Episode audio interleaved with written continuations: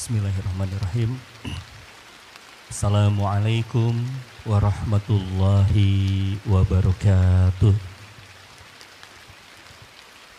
Alhamdulillah, alhamdulillah, alhamdulillahilladzi arsala rasulahu bil huda wa dinil haqq liyudhhirahu ala dini wa kafa billahi syahida. Asyhadu an la ilaha illallah wa asyhadu anna Muhammadan abduhu wa rasuluh.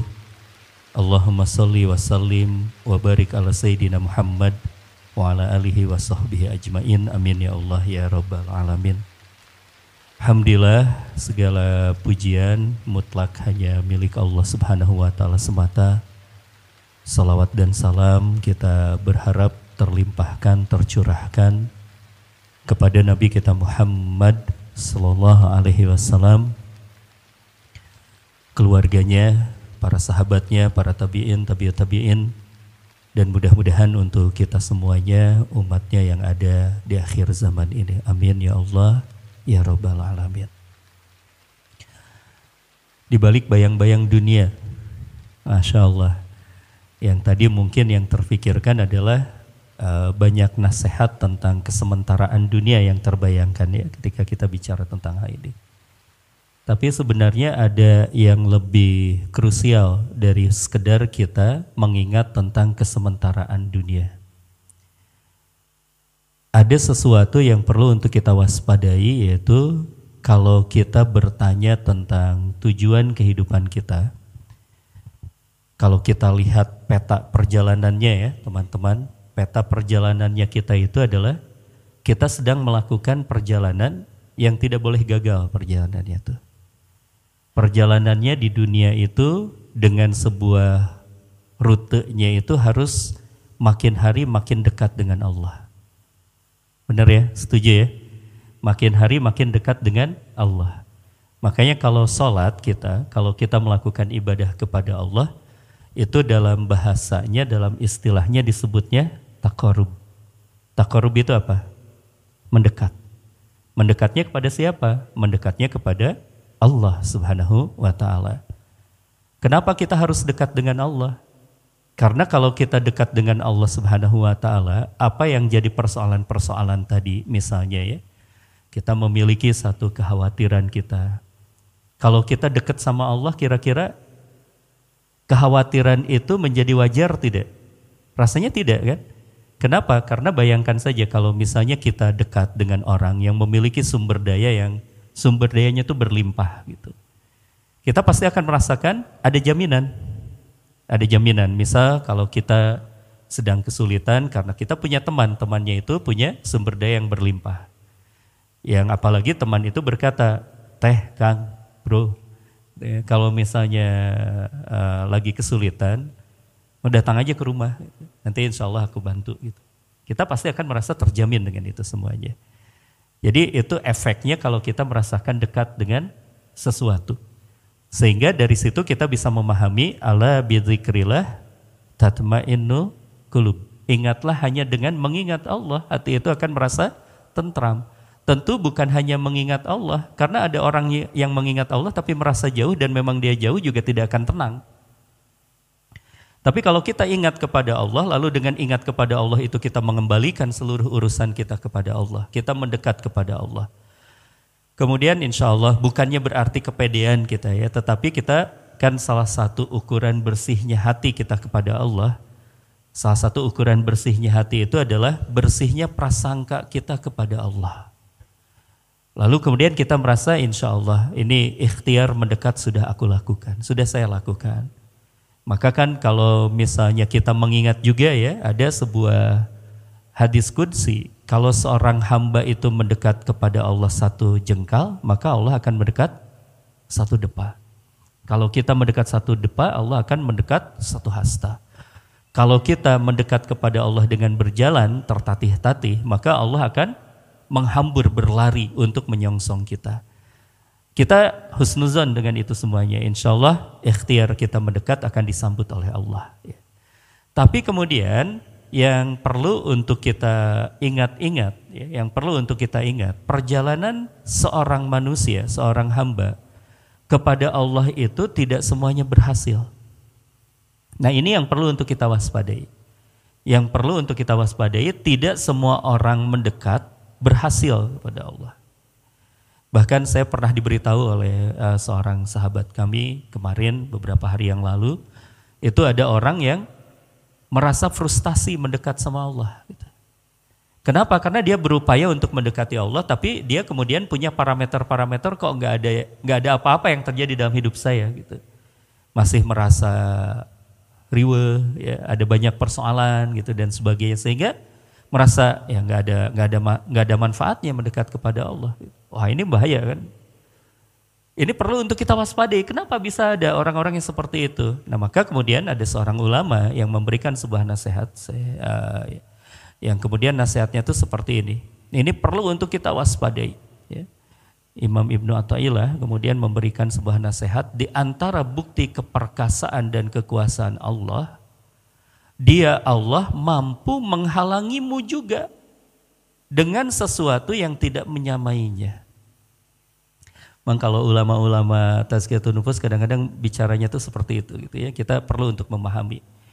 Kita coba untuk lihat bahwa di antara bukti keperkasaan dan kekuasaan Allah itu, Allah itu juga perlu untuk kita waspadai. Allah itu bisa menghalangi perjalanan seorang orang, se seorang hamba sehingga tidak sampai dia pada Allah. Ngeri nggak kalau kita dengar ini? Ngeri ya? Berarti ada orang yang tidak dikehendaki untuk mendekat. Nah, ini perlu untuk kita waspada tentang hal tersebut. Ya. Dan latar belakangnya itu kemudian kita coba untuk analogikan. Makanya tadi ayat yang kita baca, yang kita baca bareng-bareng surat An-Nur, cahaya. Dan ini akan jadi pusat perhatian kita ya di surat An-Nur ini. Salah satunya kalau kita bicara tentang cahaya, cahaya matahari ini. Sekarang kan rada mendung ya. Enaknya tidur. uh, cahaya matahari itu sebenarnya kan tidak mampu ditutupi oleh apa pun. Kalau kita lihat mataharinya tetap kalau memang sudah waktunya terbit dia terbit. Sampai kemudian kita memutuskan untuk menutupi diri dari matahari itu. Mataharinya mana tidak akan terhalangi. Apalagi kalau matahari sedang terik terang benderang gitu. Ya kita uh, tidak akan bisa menghalangi terbitnya matahari. Cuma yang jadi persoalan adalah sampai kita mempergunakan sesuatu yang ada di dekat kita untuk menghalangi cahaya matahari itu. Entah itu misalnya kalau kita lagi di jalan kita pakai payung maka terhalangi. Kalau misalnya kita di ruangan gitu ya, ruangannya kita tutup semuanya maka kemudian terhalangi sinar matahari itu. Bahasanya kita melakukan sesuatu. Nah, ini perlu untuk kita pikirkan juga. Jadi kalau misalnya kita lihat ya dari perkataan seorang ulama tadi dengan analoginya, nampaknya ada satu hal yang perlu untuk kita waspadai dari sebuah keputusan Allah pada ujungnya yaitu menutup jalan seseorang untuk mendekat kepada Allah. Ini perlu untuk kita waspadai karena kita tadi saya sampaikan juga di awal bahwa perjalanan kita di kehidupan dunia ini jangan sampai gagal. Yang tentu ukuran tidak gagal dan ukuran keberhasilannya kita jelaskan ya. Teman-teman yang sudah sering ikut bergabung tentunya kita sudah menyamakan persepsi tujuan kita. Target kesuksesan kita itu sudah sama kan insya Allah ya. Apa suksesnya kita? Masuk surga. Apa pun profesinya kita, yang penting itu masuk surga. Itu keberhasilannya kita. Kita mengambil dari apa yang pernah disampaikan oleh Allah langsung kepada Nabi Adam alaihissalam sebagai manusia yang pertama. Yang kata Allah Subhanahu wa taala ya ada muskun anta wa zuzukal jannah. Masuklah engkau ke dalam surga itu targetnya kita. Jadi eh, apa pun ya profesi kita ataupun apa pun yang kita genggam harus kita jadikan fasilitas untuk bisa masuk surga. Dan untuk itu maka dalam perjalanan secara ujiannya kita di tempat kita yang namanya dunia ini, kita harus dekat sama Allah. Kita harus terus mendekat kepada Allah, karena caranya kita untuk masuk surga itu adalah dekatnya kita dan kemudian Allah ridho kepada kita. Allah ridho kepada kita. Nah tetapi kalau kita masuk dari tadi perenungan itu, ada ternyata orang yang bahkan kemudian Allah menghalangi manusia. Allah tidak lagi melihat Allah tidak lagi menghitung orang tersebut, tidak lagi berharap bahwa orang itu mendekat kepadanya. Dan kita perlu waspada, jangan sampai itu adalah kita. Yang juga kalau kita lihat ternyata itu awalnya itu dari manusia yang menjauh. Manusia yang menjauh, manusia yang menjaga jarak, manusia yang membuat penghalang. Yang membuat penghalang.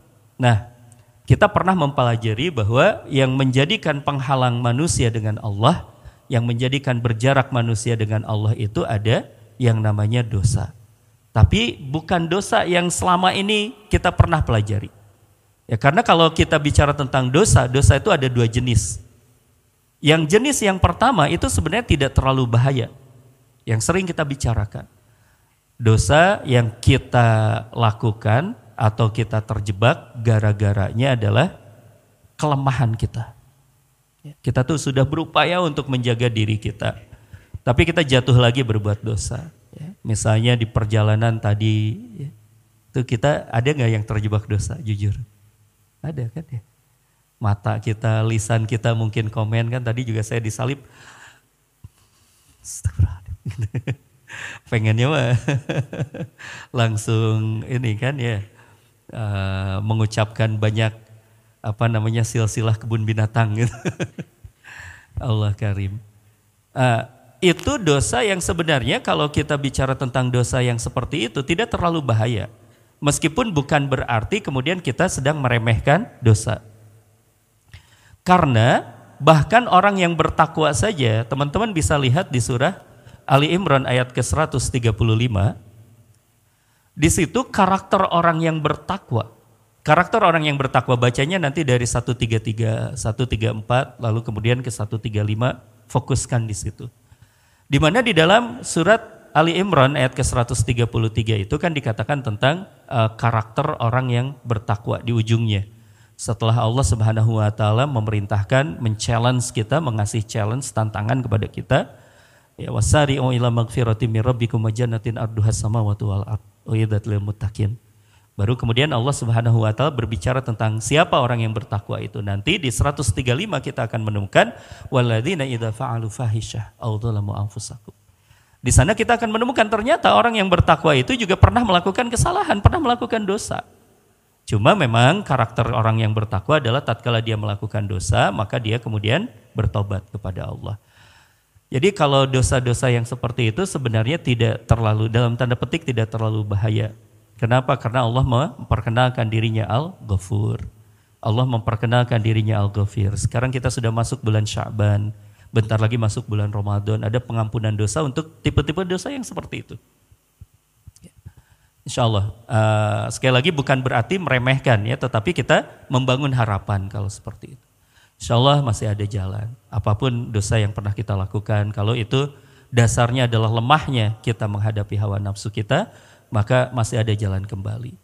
Cuma yang sekarang kita sedang perbincangkan itu kan ada jalan, ada dosa, yang dosa itu bahkan kalau itu dilakukan Allah yang akan menutup perjalanan kita untuk kembali pada Allah. Itu yang mengerikan. Itu yang mengerikan. Nah, apa yang masuk di dalam dosa jenis seperti itu?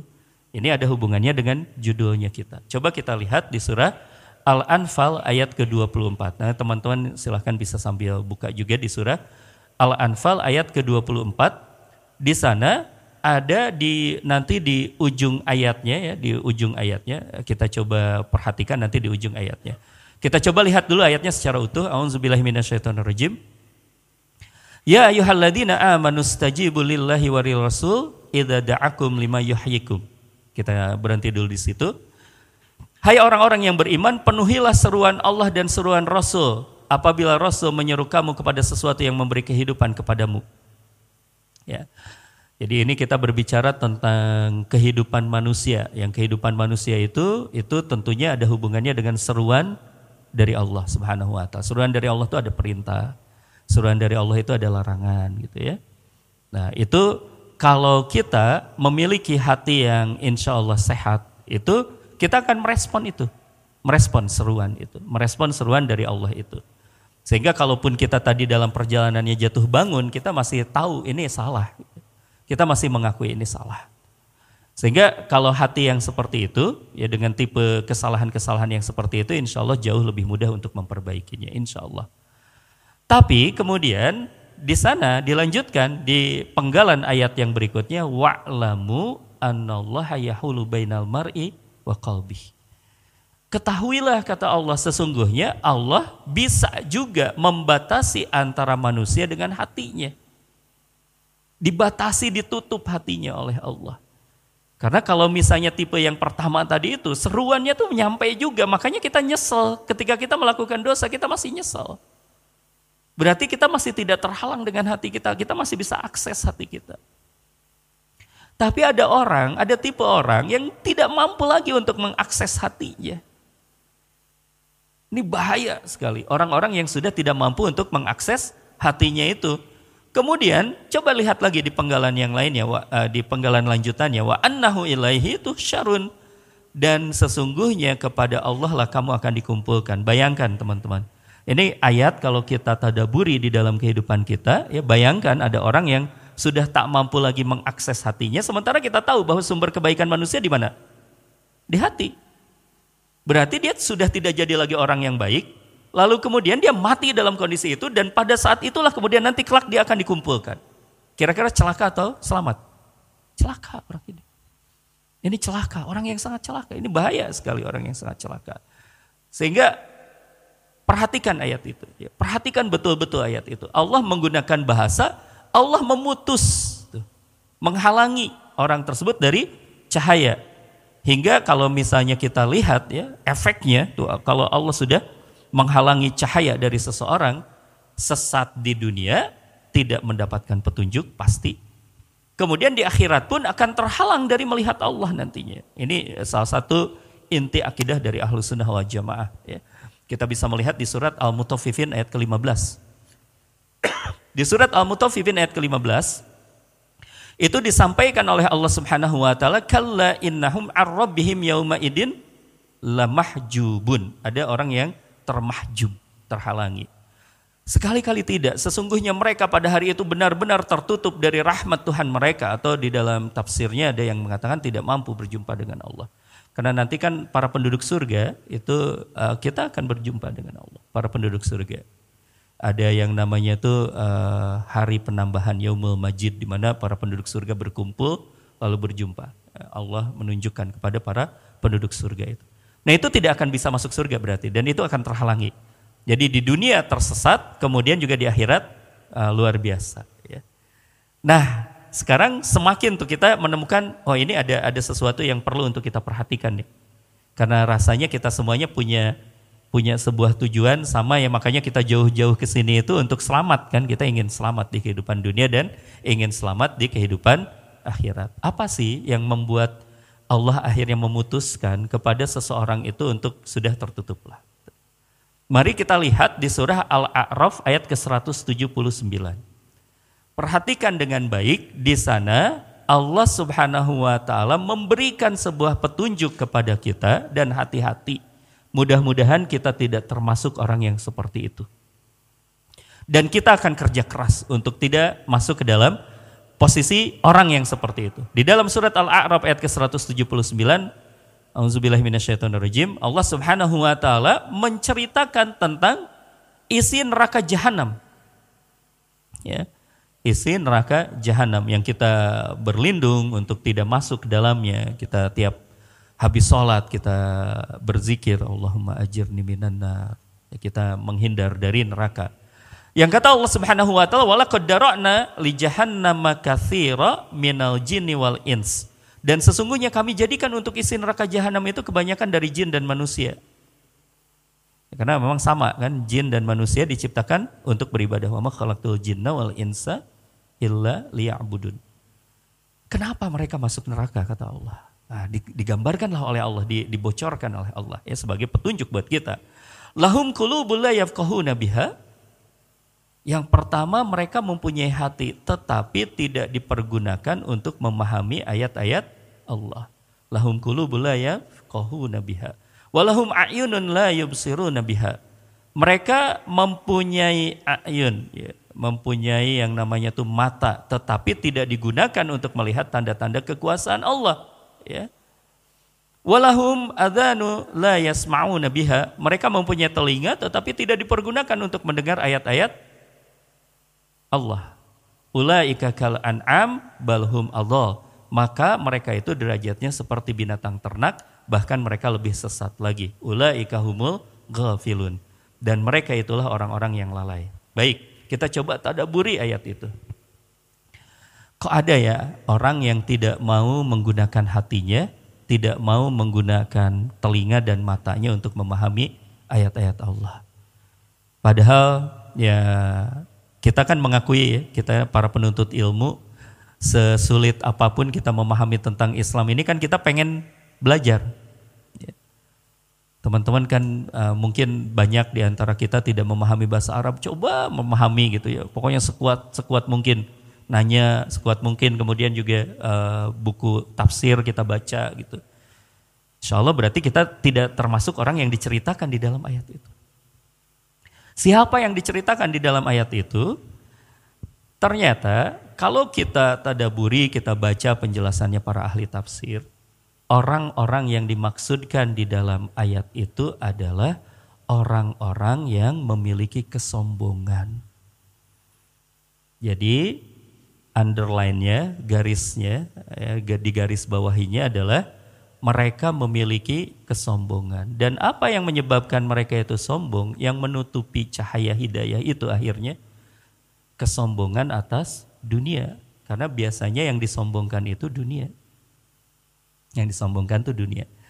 Jadi berarti kalau misalnya kita berbicara tentang hal tersebut, ya berarti yang perlu untuk kita waspadai sekarang adalah tentang bahayanya dunia menutupi hati manusia. Jadi bukan hanya sekedar kita bicara tentang ya uh, kesementaraannya gitu dan sebagainya, tetapi kita khawatir tentang meletakkan dunia di mana.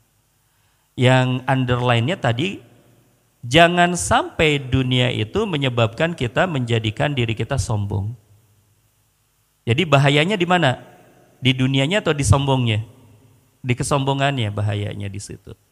Syekh Ramadan Al-Buti, beliau menjelaskan tentang satu hal yang ada hubungannya dengan kesombongan. Karena ini juga jenis dosa dan bahkan ini dosa yang merupakan awal dari segala dosa. Iblis melakukan dosa apa? Sombong. Maka kata Syekh Dr. Ramadan Al-Buti, saya melihat betapa banyak orang yang melakukan kesombongan. Lalu gara-gara dia melakukan, dia memiliki kesombongan itu, lalu mereka menjalani kesalahan dan beragam dosa, banyak dosa gara-garanya dari situ. Ya. Yang menjadikan bahkan mereka memiliki sikap acuh dan sombong terhadap Allah, lalu meremehkan hukum dan perintahnya. Itulah yang dijelaskan di dalam ayat tadi itu. Dia misalnya ketika dia memiliki kesombongan itu, ya dia kemudian berkata misalnya, ya aku aku lebih tahu daripada Allah untuk mengatur kehidupanku.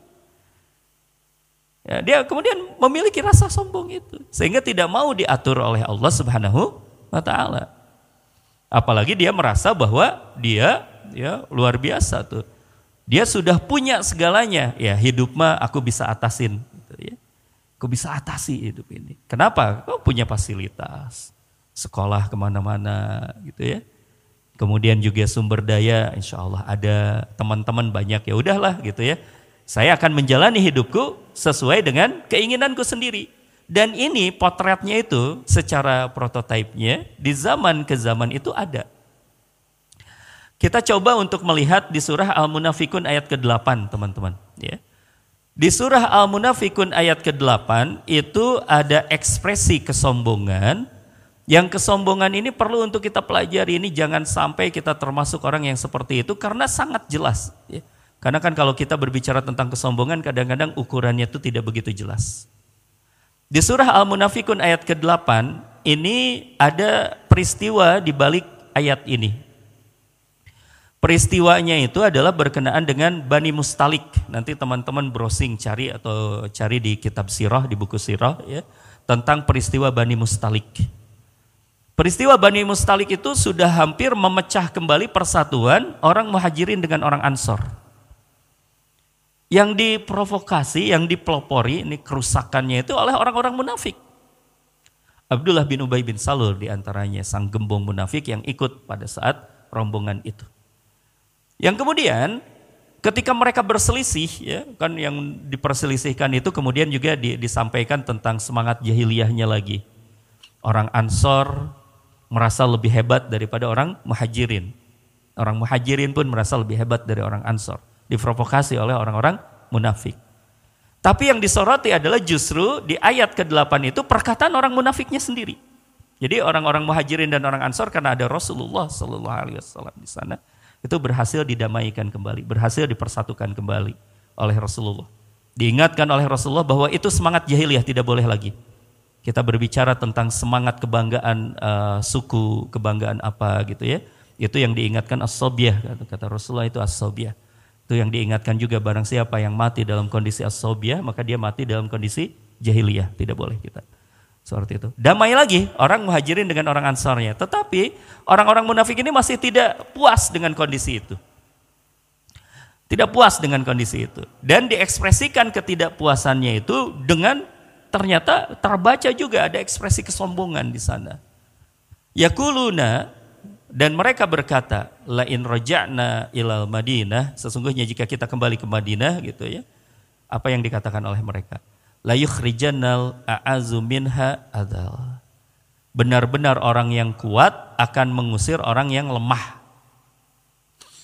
Kalau kita lihat di ayatnya di sana dikatakan a'azu.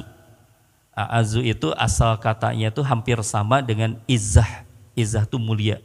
Jadi bisa juga kita sampaikan dalam bahasa terjemahnya itu, maka orang yang mulia akan mengusir orang yang hina. Siapa yang berkata dia mulia itu? Orang munafik. Sombong. Kenapa? Yang menjadi objek yang dilihat yang menurut mereka itu lebih hina itu siapa? Orang muhajirin terutama. Siapa orang muhajirin ini? Mereka pengungsi. Mereka datang tidak bawa apa-apa ke kota Yastrib. Sehingga diprovokasi oleh orang-orang orang munafik itu, kita tuh punya harta, kita tuh punya wilayah. Kita tuh penduduk asli, ngapain juga nerima mereka gitu. Mereka itu orang hina, kita ini orang mulia. Nah, itu yang nuansanya adalah kesombongan. Sehingga kalau misalnya kita bicara tentang orang munafik ini yang dimaksudkan ya, yang dimaksudkan di dalam di dalam ayat ini, mereka kan munafiknya itu dia kemudian juga sombong dengan ukuran-ukuran dunianya itu, itu yang menghalangi mereka. Teman-teman, kalau kita membaca sejarah, Abdullah bin Ubay bin Salul itu tuh matinya dalam kondisi apa? Apakah dia bertobat kepada Allah? Tidak. Matinya sangat mengenaskan, matinya sangat menyedihkan. Dia mati dalam kondisi dia munafik. Padahal teman-teman, ya coba nanti teman-teman cari ya, cari tahu. Itu posisinya Ya, si Abdullah bin Ubay bin Salul, sang gembong munafik yang terutama dia ketika berkata uh, yang diabadikan oleh Allah di Al-Munafikun ayat ke-8 itu, posisinya seperti apa coba? Pernah disampaikan nggak posisinya Abdullah bin Ubay bin Salul itu jadi apa? Posisinya atau pekerjaannya di sisi Rasul. Karena beliau kan mendampingi Rasul. Mendampingi Rasul hidupnya. Apa yang dilakukan oleh Abdullah bin Ubay bin Salul itu tugasnya Abdullah bin Ubay bin Salul. Kan orang munafik menyembunyikan kebenciannya kepada Rasul di dalam hatinya. Sampai kemudian peristiwa ini kelihatan dia. Apa peristiwanya? Apa apa yang sering dilakukan oleh Abdullah bin Ubay bin Salul itu? Abdullah bin Ubay bin Salul itu kalau Rasul ingin akan mengajar, akan menyampaikan sesuatu, akan menyampaikan sesuatu kepada para sahabat di masjid, Masjid Nabawi, Madinah. Itu yang manggilin sahabat yang lain, dan kemudian mengumpulkan sahabat yang lain bahkan membuka perbincangannya atau membuka pengajarannya Rasulullah itu siapa? Abdullah bin Ubay bin Salul. Bayang nggak? Protokolnya Rasulullah, bukan antum. Aman antum. itu yang yang yang bahasanya kita jadi MC-nya itu tuh Abdullah bin Ubay bin Salul dekat sekali dengan Rasul dekat sekali dengan Rasulullah Sallallahu Alaihi Wasallam. Karena kan beliau itu dulunya ingin akan dijadikan uh, presidennya Yastrib, ya, yang akan mempersatukan seluruh uh, suku di sana. Tetapi uh, keburu datang kan Rasulullah, sehingga dia ada kebencian di situ. Nah, biasanya orang tidak berkuasa, tidak jadi berkuasa, benci sama orang gitu biasanya. Itu kemunafikan muncul nanti. Itu ujian keikhlasan tuh di situ. Ya. Nah, itu kebayang seperti itu ya. Nah, jadi matinya itu mengenaskan, dihalangi betul-betul sama Allah Subhanahu wa taala. Pernah mau dibunuh sama Umar bin Khattab, cuma ditahan sama Rasul Di peristiwa Bani Mustalik ini mau dibunuh sama Umar. Kata kata Umar, "Ya Rasulullah, Abdullah bin Ubay bin Salul itu bikin kacau terus. Udah, saya bunuh aja ya." Bahasanya Umar. Kata Rasul jangan. Jangan sampai nanti sejarah bercerita, orang-orang bercerita bahwa Muhammad membunuh saudaranya, sahabatnya. Karena kan dia tidak menunjukkan langsung. Orang munafik itu susah menghadapin. Sampai kemudian nanti Allah yang akan uh, menyisihkannya. Dan peristiwanya sampai kemudian dia tersisihkan itu di antaranya itu yang paling mengenaskan hukumannya sudah mulai ada yaitu dihalangi dia dari cahaya. Dihalangi dia dari hidayah sombong dalam hatinya sehingga dia kebayang ya, dia berarti kan ada di di depannya Rasul. Kebayang, itu ilmu hidayah tuh harusnya tuh nyampe pada dia tapi terhalangi oleh Allah Subhanahu wa taala. Kebayang nggak? Itu yang perlu untuk kita waspadai. Jangan-jangan kita ini berupaya, ada orang yang berupaya untuk memperbaiki diri, tapi kemudian nggak sampai-sampai gara-gara dihalangi langsung oleh Allah. Gara-garanya apa? Punya penyakit sombong tadi itu. Dia merasa lebih dari orang. Gitu. Ini saya ngebayangin luar biasa teman-teman. Kemarin ketika beberapa hari lalu kan saya sakit-sakitan.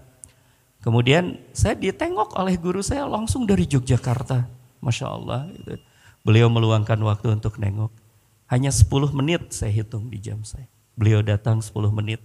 Saya berjumpa dengan beliau langsung sembuh mendengarkan nasihat dari beliau cuma 10 menit langsung kemudian hadir lagi semangat ya, ruhiyah meninggi gitu Allah Akbar.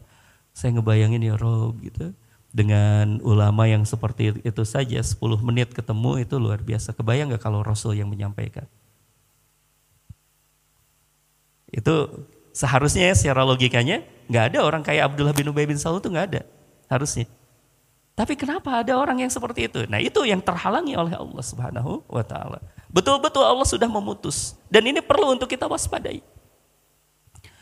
Dan awalnya dari manusianya sendiri yang menjauh. Si Abdullah bin Ubay bin Salulnya sendiri yang kemudian dia sombong, merasa lebih, merasa berhak. Merasa bahkan lebih mulia dari dari Rasulullah. Kan dia merasa lebih mulia dari Rasulullah. Saya mungkin bahasanya kita gitu, bahasa langsungnya. Saya tuh sebenarnya lebih mulia dari engkau wahai Muhammad. Karena aku tuh sebenarnya sebelum kau datang harusnya aku yang mimpin di Madinah. Kau datang, maka engkau yang jadi. Sebenarnya engkau tidak berhak, engkau hanya pendatang. Nah, itu semangatnya dari ayat itu. Itu kita bisa baca seperti itu. Nah, maka teman-teman yang dirahmati oleh Allah Subhanahu wa taala perlu untuk kita waspadai. Kenapa? Karena hawa-hawa kesombongan itu bisa hadir juga ke dalam diri kita. Dengan berbagai hal. Bahkan mungkin bisa jadi ya, ini kesombongannya tuh bocornya tuh halus. Bocor halusnya tuh seperti apa? Misalnya ya, ini siapa yang dulu pernah ngomong ke saya? Kalau perlu untuk kita ingatkan tentang itu.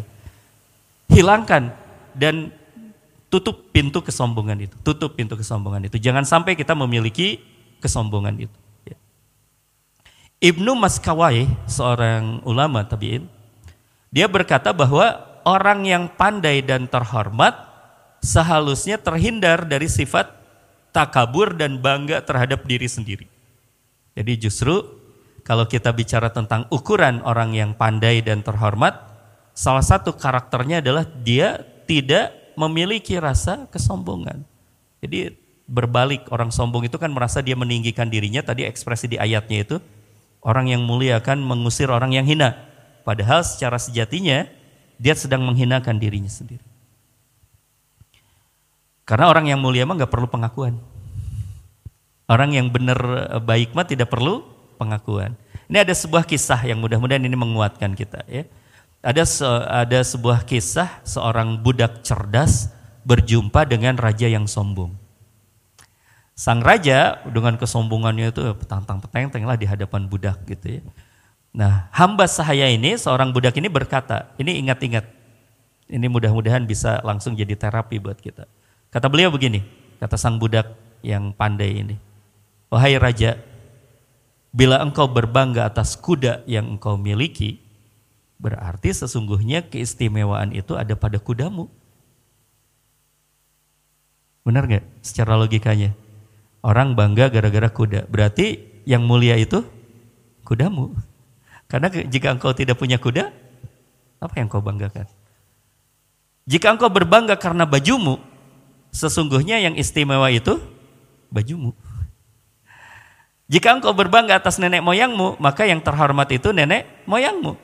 Engkau tidak dan engkau bukan siapa-siapa. Nah, ini um, mengingatkan kepada kita semuanya ya, jangan sampai kita ini tadi terjebak kepada label-label. Makanya disebutnya bayangan, bukan dunianya, tapi yang masalah itu adalah bayangannya. Bayangan itu bisa menutupi kita. Kalau dunianya bisa kita gunakan. Tapi kalau menutupinya ini yang bahaya, ya, membuat kita jadi sombong terhadap apa yang kita sedang genggam itu bernaung di bawah naungan dunia, lalu kemudian kita menjadi sombong. Allah Subhanahu wa taala juga mengingatkan kepada kita semuanya di surah Al-Isra ayat ke-37 dan Al-Isra ayat ke-38, 37 dan 38 tentang bagaimana Allah itu sangat benci kepada orang-orang yang sombong. Artinya kalau sangat benci ya lawannya dari cinta. Sementara kita berdoa, saya sendiri ya uh, di usia saya sekarang ini kerap kali berdoa sama Allah tuh pendek. Gitu. Saya ingin dicintai saja sama Allah sudah selesai. Ya, kalau dulu muter doa tuh banyak permintaan sama Allah. Sekarang mah cuma minta sama Allah ya Allah. Allahumma ini as'aluka hubak yang yang aku minta darimu adalah cintamu. Sudah selesai. Kenapa? Karena kalau kita sudah dicintai sama Allah urusan kita selesai ya. Urusan kita selesai.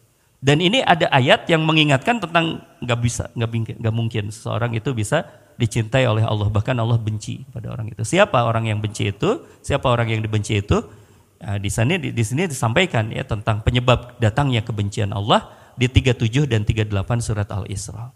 Kata Allah Subhanahu wa taala, "Wala tamshi fil ardi maraha, innaka lan takhriqal arda wa lan tablughal jibal tula." Kullu dzalika kana sayyi'uhu inda rabbika makruha. Di ujungnya ada makruh. Ada makruh. Kalau pernah dengar hukum makruh, makruh itu dari kalimat karoha. Karoha itu benci. Jadi kalau misalnya kita mengatakan ini hukumnya apa? Makruh berarti itu sesuatu yang dibenci oleh Allah. Ya, maka kemudian kita tinggalkan, tinggalkan. Jangan sampai, ah ini mah udah cuma makruh. Ya, silahkan kalau siap dibenci sama Allah. Boleh. Ya, boleh. Silahkan. silahkan. Nah ini kita coba lihat di ayat ini. Dikatakan, wala tamshifil ardi maraha. Dan janganlah engkau berjalan di muka bumi dengan sombong, kata Allah. Inna kalan tahrikal arda walan tablughal jibala tula. Karena sesungguhnya kamu sekali-kali tidak dapat menembus bumi dan sekali-kali kamu tidak akan sampai setinggi gunung. Kita tuh tidak akan bisa seperti itu. Dan dikatakan kullu dzalika kana sayyuhu inda rabbika makruha. Semua itu kejahatan yang amat dibenci di sisi Allah. Siap-siap.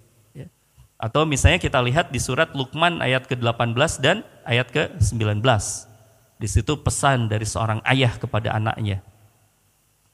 Wala tusa'ir khaddaka linnas wala tamshi fil ardi maraha. Innallaha la yuhibbu kulla mukhtalin fakhur Jangan kamu memalingkan mukamu dari manusia karena sombong. Karena orang yang sombong ini gak, gak, gak akan mampu untuk menatap temannya dengan dengan lama. Karena biasanya dia menganggap nggak level. Jadi kalau teman-teman cara ngukurnya seperti orang sombong kan biasanya ngelihatnya ya nggak fokus dia. ya. Karena dia yang pengen dilihat, bukan dia yang mau melihat orang. Maka di, diingatkan jangan memalingkan mukamu dari manusia karena sombong gitu ya. Dan kemudian waksid fi masyika waqdud min sautik dan sederhanakanlah kamu dalam berjalan, lunakanlah suaramu. Inna ankara aswati la sautul hamir. Uh, sesungguhnya seburuk-buruknya suara adalah suara keledai. Ya. Keledai itu teriak-teriak, dia menganggap bahwa dirinya hebat gitu, tetap aja keledai. Gak bakalan bisa merubah dirinya lebih mulia. Ya, dia tetap keledai. Nah, ini mengingatkan kepada kita ya kesombongan itu kita teriak-teriak minta diakui dan sebagainya dengan label-label dunia itu kita tidak akan diakui juga di, di hadapan manusia dan itu pun akan menghalangi kita dari Allah Subhanahu wa taala. Maka uh, terakhir ya sebelum kita buka tanya jawab Apa obatnya agar kesombongan ini tidak tidak muncul di dalam diri kita? Ada rumus 3 I. Rumus 3 I. Yang pertama, ingat yang memberi. Siapa yang memberinya? Allah. Ya kembalikan kepada Allah ya. Ini mah hanya titipan, ini mah kebaikan dari Allah aja. Kalau Allah nggak ngasih, ya kita nggak dapat juga. Kita maka semakin banyak diberi sama Allah, makin bersyukur kepada Allah. Jadi I yang pertama, ingat yang memberi. I yang kedua, ingat mati. Nah baru masuk ke situ. I yang kedua adalah ingat mati. Sebanyak-banyaknya harta yang kita kumpulkan, ujung-ujungnya jadi warisan. Setinggi-tingginya jabatan yang kita kejar, ujung-ujungnya pensiun. Setinggi sebanyak-banyaknya usia kita, ujung-ujungnya mati. Sehabis itu kita akan bertanggung jawab atas segalanya. Ya. Keingat mati. Jadi dunianya mah nggak masalah. Cuma kita harus perlu untuk tanggung jawab karena kita akan mati. Kemudian yang terakhir adalah ingat akhirat. I yang ketiga adalah ingat akhirat. Ingat di akhirat. Ingat ada wal akhiratu khairu wa abqa. Jangan sampai kita gara-gara dunia lalu kemudian kita berbangga atas dunia lupa terhadap kesejatian yang namanya akhirat gitu ya. Baik teman-teman, mudah-mudahan dengan ini semuanya kita terhalang uh, terhalang dari sebuah kegagalan itu dan kita ingat-ingat nih jangan sampai kita tergelincir ya, tergelincir. Jadi dunianya mah nggak masalah. Cuma tergelincirnya itu. Jangan sampai dunia membuat kita sombong. Terakhir mungkin ini untuk mengikat kata Hasan Al Basri ketika beliau diminta mungkin uh, kalau bahasanya kita quotes hari ini quotes of the day. Kata Imam Hasan Al Basri apa yang aku bisa bicarakan soal dunia? Halalnya akan dihisap haramnya mencelakakanku. Maka dunia adalah pertanggungjawaban bukan sesuatu yang harus aku banggakan dan harus aku sombongkan gitu ya. Mudah-mudahan kita semuanya bisa jernih memandang dunia ini Terima kasih banyak itu saja dulu. Mangga silahkan Kang Zaki. Baik, Alhamdulillah. Jazakallah khair Ustaz atas materinya. Kemudian buat teman-teman silakan yang ingin bertanya ya. Boleh tanya secara langsung, boleh angkat tangannya ataupun boleh mengisi form pertanyaan di akun Instagram @vitamins. Di highlightsnya itu ada link bertanya. Baik. Ada yang ingin bertanya? Atau sudah paham semua? Atau sombong semua? Astagfirullah. itu juga ada ya, akhwat ya. Kita follow teteh boleh di di pojok.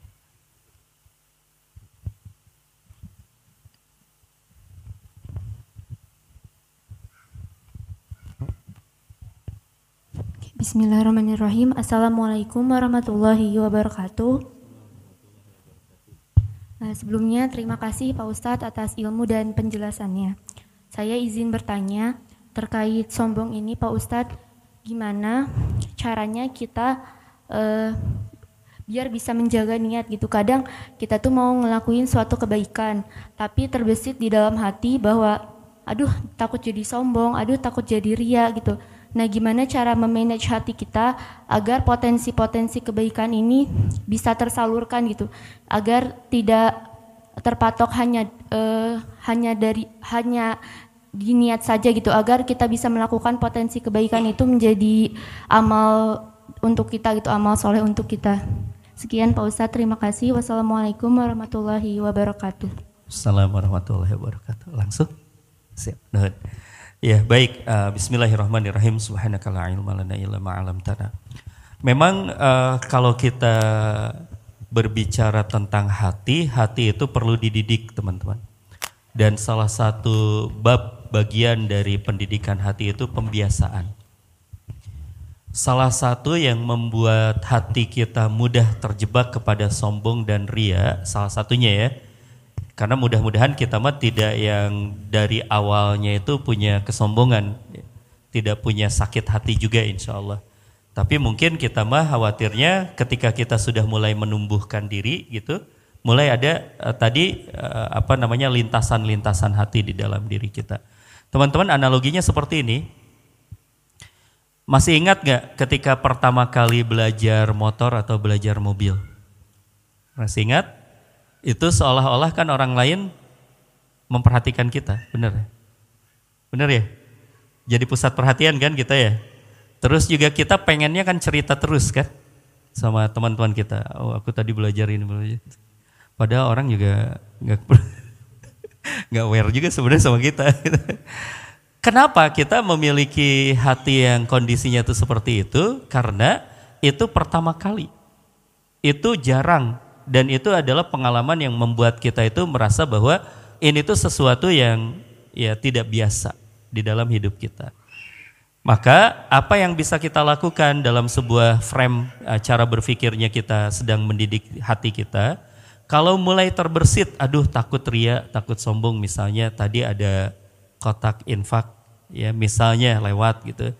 Kemudian kita mau berinfak, kemudian aduh takut ria. Apa yang bisa kita lakukan? Lakukan. Jangan dihentikan. Jangan dihentikan. Misal kita mengeluarkan, ya, misalnya ini ini contoh saja ya Misal kita me me mengeluarkan 20 ribu, kok masih ada ria, apa yang bisa dilakukan? Tambah. Jadi 50 ribu. Masih ria juga? Tambah jadi 100 ribu. tambah lagi gitu ya, terus, terus, terus tambah gitu. Nantinya pada saat titik, satu titik kita akan berkata bahwa ya sudah, ini sudah tidak ada lagi ria. Jadi uh, perlu untuk kita latih ya, perlu untuk kita latih awal-awalnya kalau misalnya ada terbersit seperti itu lawan. Kenapa? Karena definisi ria yang perlu untuk kita ingat kata Ali bin Abi Thalib, ria itu adalah engkau melakukan sesuatu karena manusia dan engkau tidak melakukan sesuatu karena manusia pun itu pun namanya adalah ria. Jadi kita takut ria pun itu adalah ria. Jadi, lakukan saja kalaupun masih ada terbersit uh, satu kalimat, satu apa gitu ya, kita banyak-banyak saja istighfar kepada Allah Subhanahu wa taala. Mudah-mudahan Allah bersihkan dan Allah tuntun kita untuk menjadi orang-orang yang ikhlas gitu ya. Kurang lebih seperti itu Allah a'lam. Baik, alhamdulillah jazakallahu Ustaz. Menjawab ya teh ya. Ya, jadi mending ngasih ria daripada nggak ngasih ria ya. Bercanda ya. Baiknya ya jangan ria lah ya. Oke, baik. Jadi paksakan ya Mungkin satu penanya lagi silahkan. Ada? Mau tanya takut teriak, paksakan ya. Oke ada lagi? Oh ada ya? Oh nggak kelihatan. Bentar.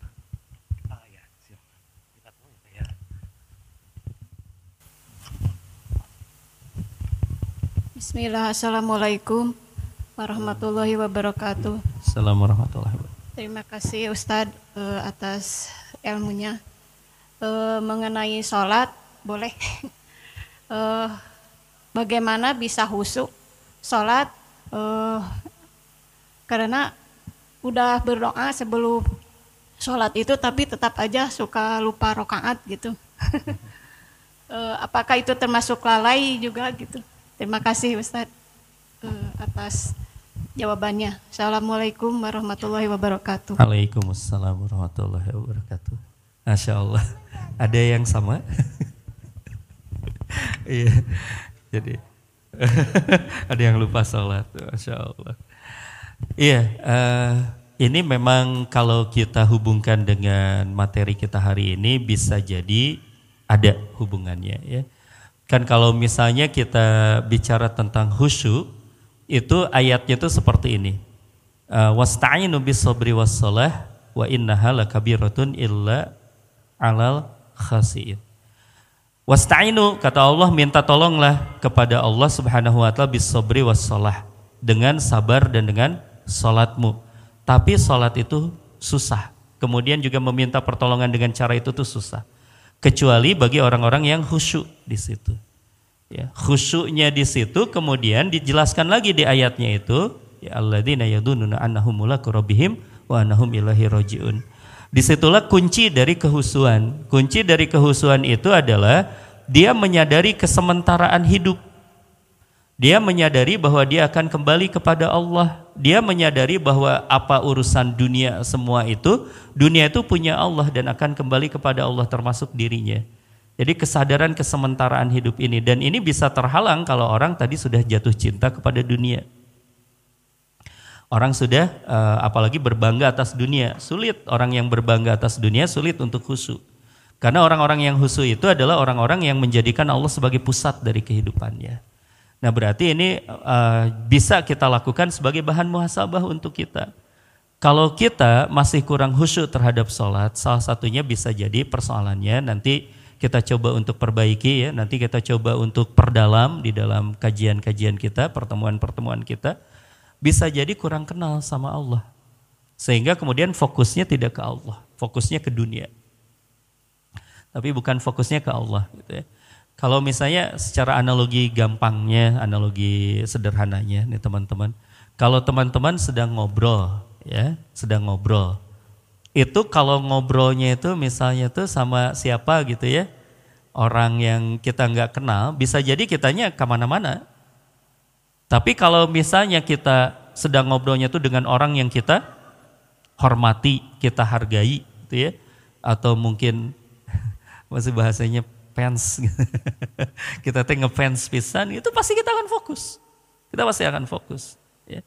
Kenapa? Karena kita tahu siapa dia. Kita tahu siapa dia. Maka kalau misalnya kita bicara tentang hal itu, ini pun pernah terjadi kepada uh, Ali bin Abi Thalib radhiyallahu an ketika Ali bin Abi Thalib mau sholat, dia sudah gemeter. Ketika ditanya, kenapa wahai Amirul Mukminin? Ali bin Abi Thalib berkata, bagaimana saya tidak gemetar karena sebentar lagi saya akan menghadap kepada Allah yang menciptakanku, yang mengurus hidupku, yang memberikan rizki kepadaku, yang nanti kelak akan mematikanku dan kelak aku akan berdiri di depannya untuk dihisap segala apa yang sudah aku lakukan di dunia. Dengan kesadaran seperti itu gemeter Ali bin Abi Thalib. Itu datangnya dari mana? Dari pengenalan dia kepada Allah Subhanahu wa taala. Maka perlu kita mengenali Allah Subhanahu wa taala itu sangat perlu. Seberapa jauh kita kenal dengan Allah, seberapa dekat kita kenal dengan Allah, makin banyak kita ilmu uh, tentang Allah, kita mengenali Allah, maka makin husu harusnya. Itu satu. Kemudian yang kedua adalah kita ya ber, meminjam juga penjelasannya dari Imam Hasan Al Basri ketika ditanya tentang bagaimana ya Imam caranya untuk khusyuk. Uh, kemudian beliau berkata, saya tidak tidak bisa menjawab, tapi saya ingin bercerita saja tentang diri saya ketika saya mau sholat, kata Imam Hasan Al Basri. Uh, kemudian kata beliau, ketika aku uh, akan sholat, ya, aku membayangkan ada surga di depan mataku, ada neraka di belakangku, ada neraka di belakangku dan kemudian malaikat maut sedang ada di sampingku dan siap-siap untuk mencabut nyawaku. Maka dalam kondisi yang seperti itu aku sholat. Bayang ya, kira-kira kalau sholatnya membayangkan yang seperti itu bisa nggak nggak husu? itu berarti memperlakukan sholat sebagai sholat terakhir. Gitu. Sholat terakhir. Nah ini Kadang-kadang kan kita ya tadi ya sholat, wah tenang lah sholat masih panjang gitu. Nanti kalau sholatnya hari ini tidak husu kan masih ada besok. Padahal belum tentu juga besok tuh kita masih hidup gitu ya. Nah ini yang membuat kita menjadi lalai gitu. Itu bab yang lainnya tetapi ya tetapi ini ada hubungannya juga memang dengan fokus-fokusnya kita. Gitu ya kurang lebih. Wallahu a'lam.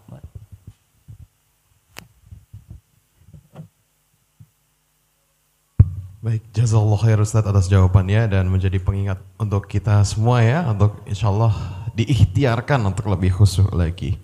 Mungkin Ustaz sebagai penutup boleh nah, closing statement ataupun pesan dari Ustaz untuk kita semua. Betul Ustaz. Pesan kopi satu. Tambah gorengan nggak? Gorengan sama. Baik, Uh, saya berpesan untuk kita semuanya, teman-teman yang dirahmati oleh Allah Subhanahu wa taala. Saya ingin mengutip apa yang pernah disampaikan oleh Rasulullah sallallahu alaihi wasallam, kata beliau, "La sabil gina liman yataqo." Kata Rasul, tidak apa-apa engkau menjadi orang yang kaya asalkan kau bertakwa. Karena ketika engkau bertakwa, kekayaan tidak akan mencelakakanmu. Dunia tidak akan mencelakakanmu. Tapi jika engkau tidak bertakwa, dunia yang banyak bisa mencelakakanmu, dunia yang sedikit pun bisa mencelakakanmu. Jadi masalahnya bukan di dunianya, tapi di ketakwaannya. Dan ketakwaan itu bisa terhalang gara-garanya adalah kita tadi ya uh, salah pandang terhadap dunia. Jadi masalah dunia memang masalah yang kita sedang jalani, tapi bagaimana kemudian kita jangan salah memandang dunia. Dunia adalah sebuah fasilitas kebaikan saja buat kita dan sebagai tempat ujian buat kita ya. Insya Allah kalau kita sudah lurus uh, menyikapi ini, saya yakin, saya sangat yakin, hakul yakin Allah akan membuat lapang hati kita untuk menghadapi apa pun yang terjadi di urusan-urusan dunia kita. Yang membuat sempit adalah jauhnya kita dengan Allah, bukan sedikit atau banyaknya yang kita genggam, tapi jauhnya kita dengan Allah dan mudah-mudahan tidak sampai bukan hanya menjauh tapi tertutup dari Allah. Kalau sudah tertutup, Allah sumber cahaya Dan seorang yang sudah tertutup dari sumber cahaya, maka gelap kehidupannya. Orang yang gelap kehidupannya, maka dia tidak akan pernah bisa merasakan kebahagiaan. Mudah-mudahan kita terhindar dari itu semuanya. Barakallahu fikum jami'an. Assalamualaikum warahmatullahi wabarakatuh.